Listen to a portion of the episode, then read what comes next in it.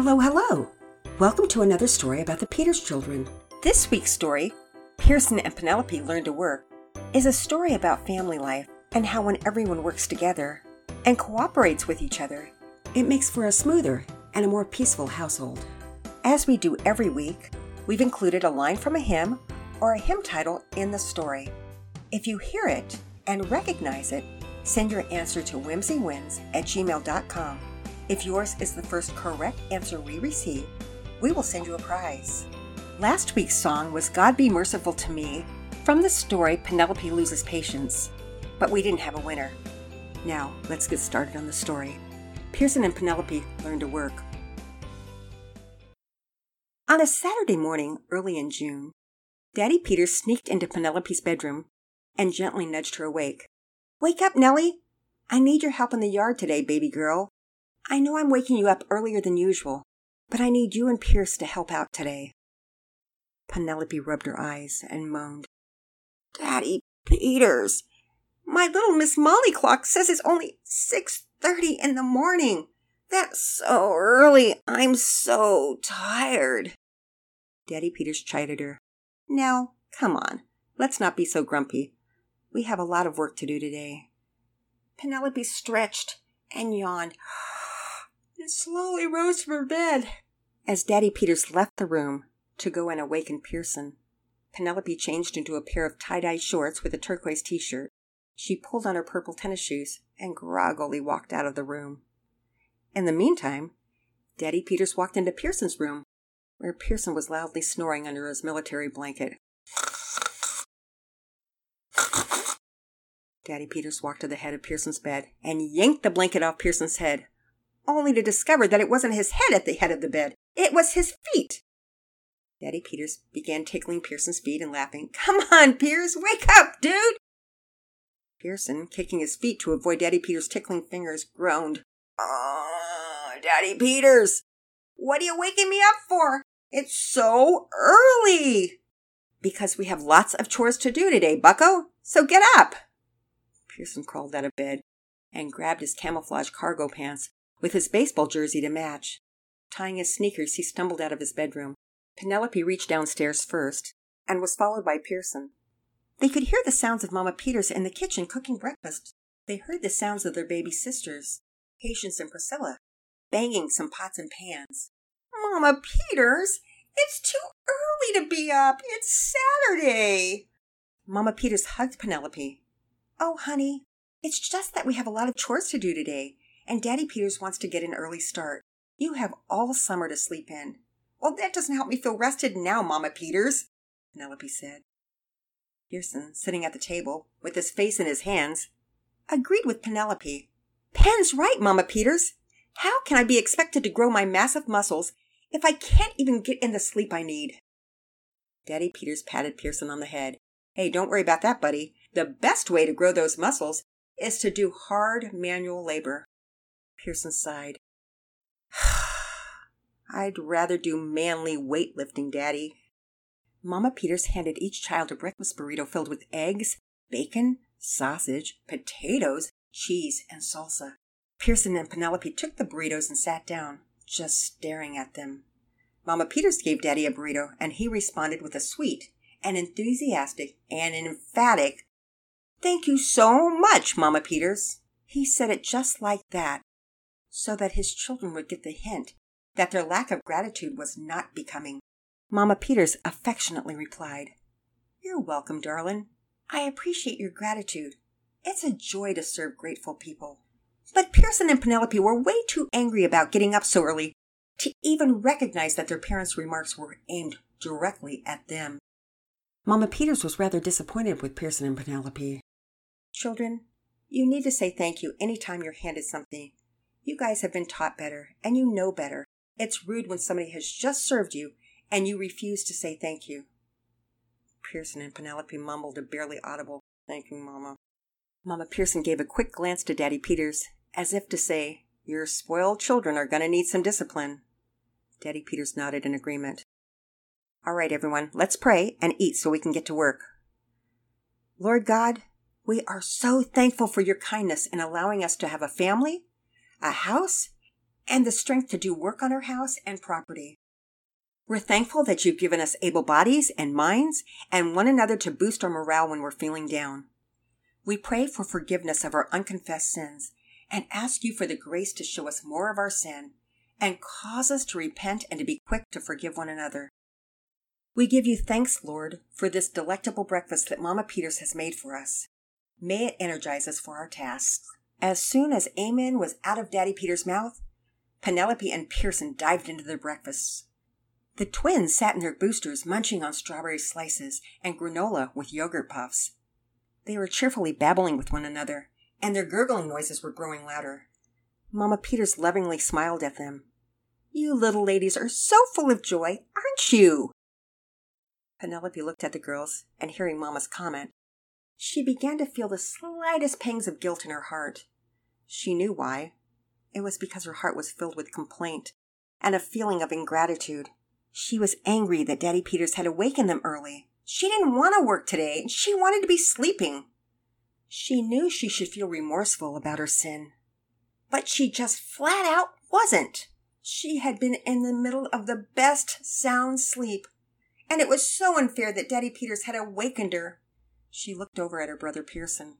He was obviously feeling the same way she was, if the look on his face was any indication.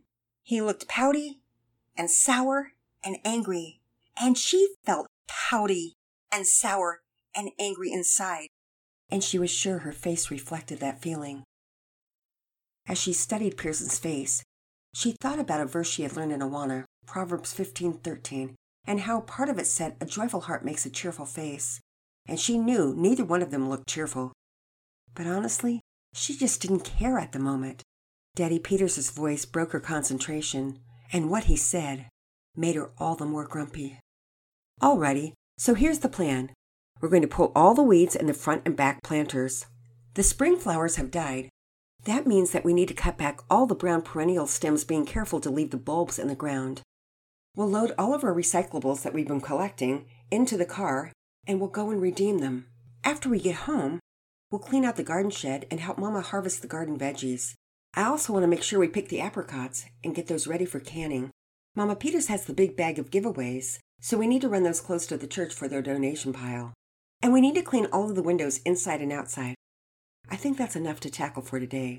If we have time afterward, we can go on a bike ride and take the money we earn from the recyclables and buy some dinner. Daddy Peters, weeds? Yuck! Penelope obviously was unhappy. And cleaning all the windows is hard, Pearson added. Well, you know what I always say there's no time like the present, so let's snap to. Daddy Peters led the way outside, with Pearson and Penelope begrudgingly dragging behind. He directed them to begin pulling weeds in the front planter. The children squatted down and began to pull the weeds. Penelope ran her hand down to the bottom of each sprig to be sure to get the whole thing by the roots. As she pulled, Daddy Peters spoke.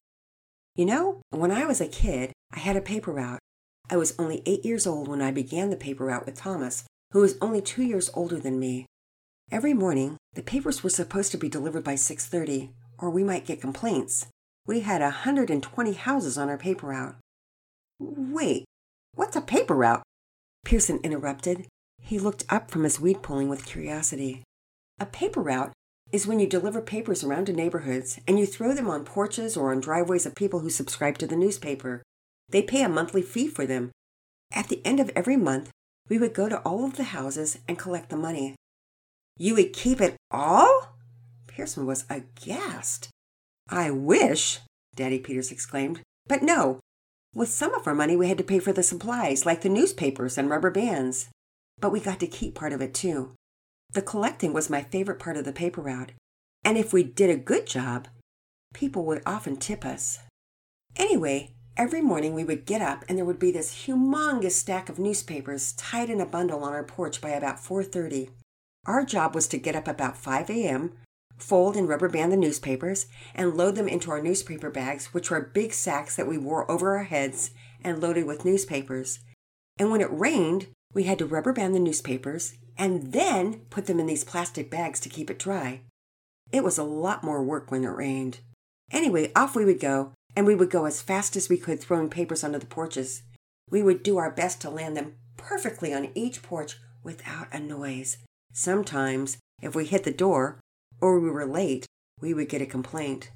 The customer would call the complaint line and say, Daddy Peters didn't deliver the paper on time, or Daddy Peters hit the door when we delivered the paper, or Daddy Peters delivered a wet newspaper. Anyway, if you received a complaint, you could get your pay docked. Docked? What does that mean? Pearson was quite inquisitive. He had never heard of such a thing as a paper route. Well, that just means that you would lose part of your money, because the people who ran the newspaper would have to go out and redeliver a paper to someone who complained. We got kind of wise to that and gave our number to the customers so that they could call us if they had a complaint. That way, we could just take care of it ourselves. It was our goal to never get a complaint. A lot of times it was cold out in the morning that early. Trust me when I say it wasn't fun to get up so early. You would go from being comfy and cozy and nicely tucked in your warm bed to shivering ugh, on the porch as you prepared your newspapers. Then, when you finished your route, you would go home and not really get back into bed because it was so light outside by that time. And you should have seen our hands. They were all black from the newsprint, which would rub off on our hands as we handled the newspapers. What's newsprint? This time it was Penelope asking the question. She and Pearson had finished the weeds in the front planter, and they had all walked to the backyard to pull those weeds. All along they had been listening to Daddy Peters tell the story about the newspaper route. I'm so glad you asked that, Nellie. Newsprint is just the black ink that was used to print the words onto the pages. On most mornings, when our mom woke us up to send us on our paper route, my heart would start to fill with griping and grumbling. I just wanted to sleep some more. But my mom would encourage us to work hard. In fact, she used to say the same verse to us that Mama Peter says to you guys all the time. Whatever you do, work at it with all of your heart as working for the Lord and not for men, knowing that you will receive an inheritance as a reward it is the Lord Christ you are serving. Anyway, she used to remind us of that all the time. But you know, my brother Thomas, your uncle, he never complained. He would immediately pop right out of bed. I knew that because he was on the top bunk and it always shook my bed on the bottom bunk from him bounding out of his bed. Mom would come in and she'd also say, Rise and shine and give God the glory every single morning. Of course, on Saturdays and Sundays, the delivery times were later, so we didn't have to have him on the porches until 8 a.m., but we still had to get up early because of church on Sunday. Saturday, though, we would usually sleep until about 6:45. Pearson and Penelope could not believe all they were hearing. Anyway, Thomas would jump right out of bed and would shake me awake. He was never mean about it. And you know, if I was going to grumble or gripe, Thomas would have been the last guy I would have grumbled to. Because you know how Uncle Thomas is missing his left hand? Well, he never let that stop him. He worked hard at everything. Because of his missing left hand, he had to work harder at everything. What happened to Uncle Thomas's hand again, Daddy Peters? Pearson wanted to know. Oh, you don't remember the story? Well, when he was little, a big truck hit my daddy's car, and since the truck hit the side where Thomas was sitting, his hand was crushed by the metal. He doesn't remember the accident since he was only two, but the doctors did everything they could to save his hand. They couldn't, but thankfully he only lost his hand and not his life. Anyway, I always saw how hard and happily Thomas always worked. He folded the papers just with the end of his wrist and against his other hand. He would put me to shame because he was almost as fast as I was with two good hands at folding the papers. Of course, as I grew a bit older, I was able to outpace him at folding and banding the papers, but I never cared because I love my brother, and I've never once heard him complain. He has a joyful heart, and it was such an example to me. I didn't want to do a paper out. I hated having to get up early every single day. And if we ever got a call from a customer with a complaint, it would make me angry. I didn't care if they had a wet paper. I wanted to go back to bed.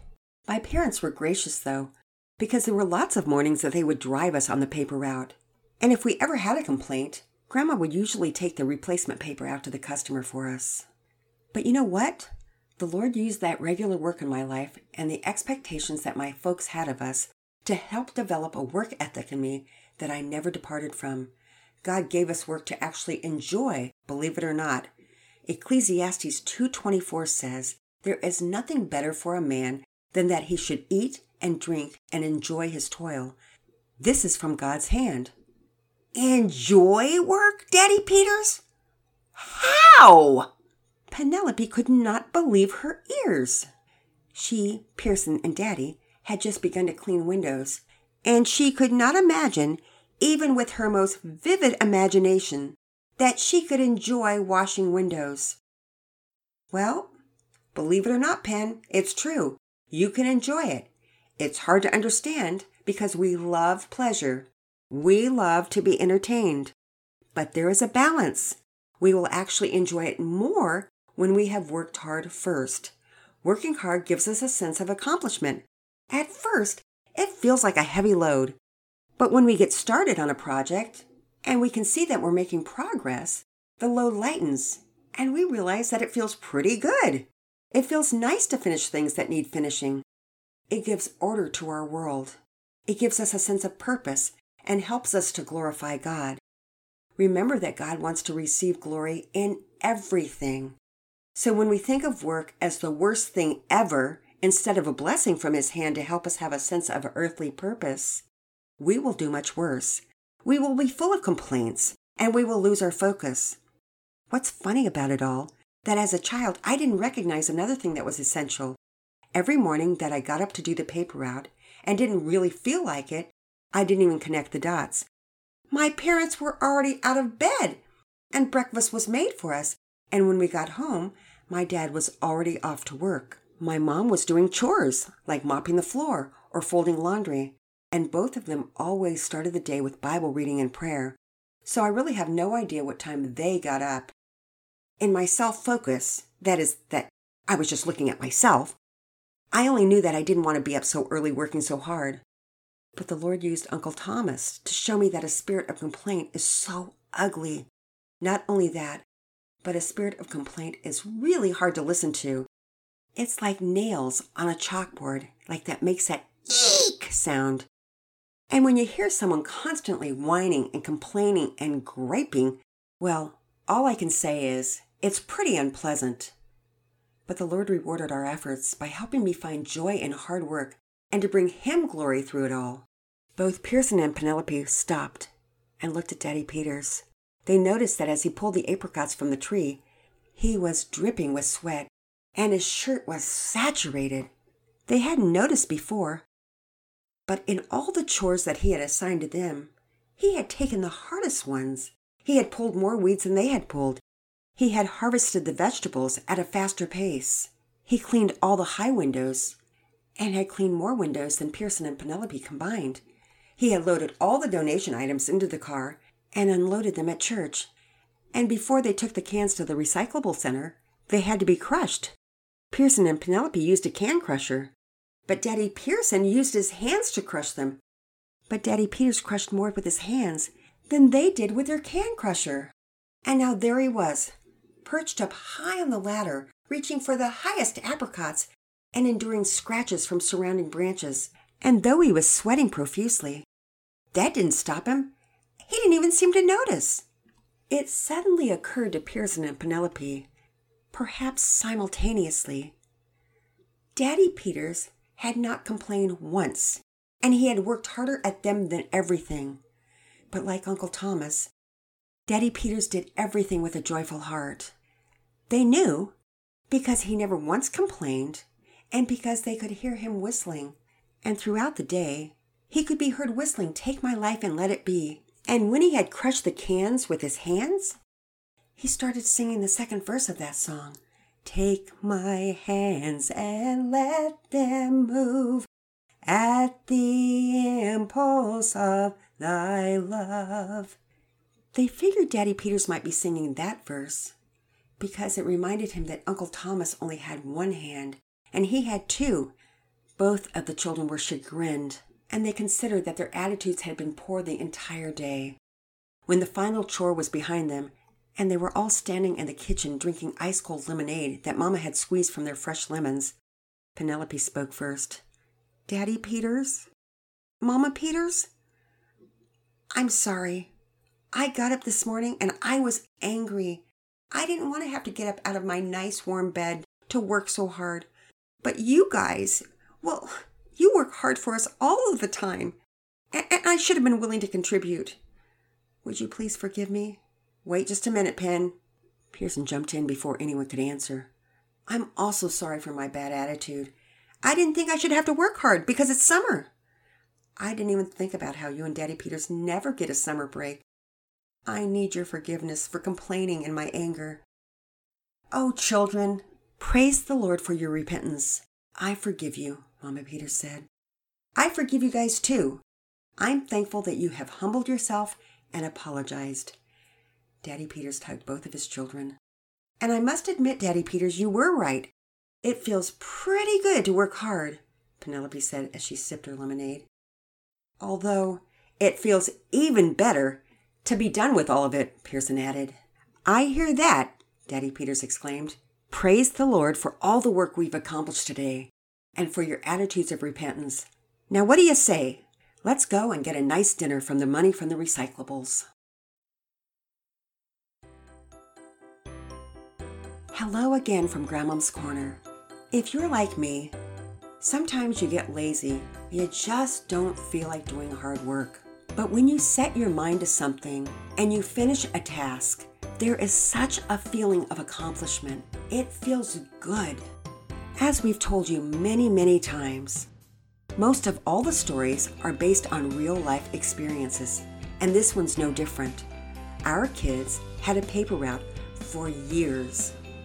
As we've told you, we have 10 kids. So when some of the older kids got different jobs, they wouldn't do the paper route anymore and the younger kids would take over. At one point, they had two paper routes. And there were lots of mornings that we would drive our kids on the route and they would jump in and out of the van and place the papers on the customers' porches. It always felt so good to finish. But what doesn't feel so good is not finishing. It is so easy to start something and not finish it. It's easy to start taking musical instruments like the piano and stop because you don't want to practice. I know people who start out strong and they loved playing the piano, but when it came time to practice, they didn't discipline themselves, so they quit. And when they grew to be adults, they regretted it and wished they could play. If you play sports, you know how vital it is to work hard at it and practice. It's not always fun to practice fielding over and over again. It's way more fun to play in the game. But if you don't practice, the games won't be as much fun since you'll probably make all kinds of errors. We always told our kids, you play how you practice. In other words, if you practice half heartedly and you don't give it your all, it will show on the field when you play. I'll end this by telling you a short story about what happened to me right before I started recording this story.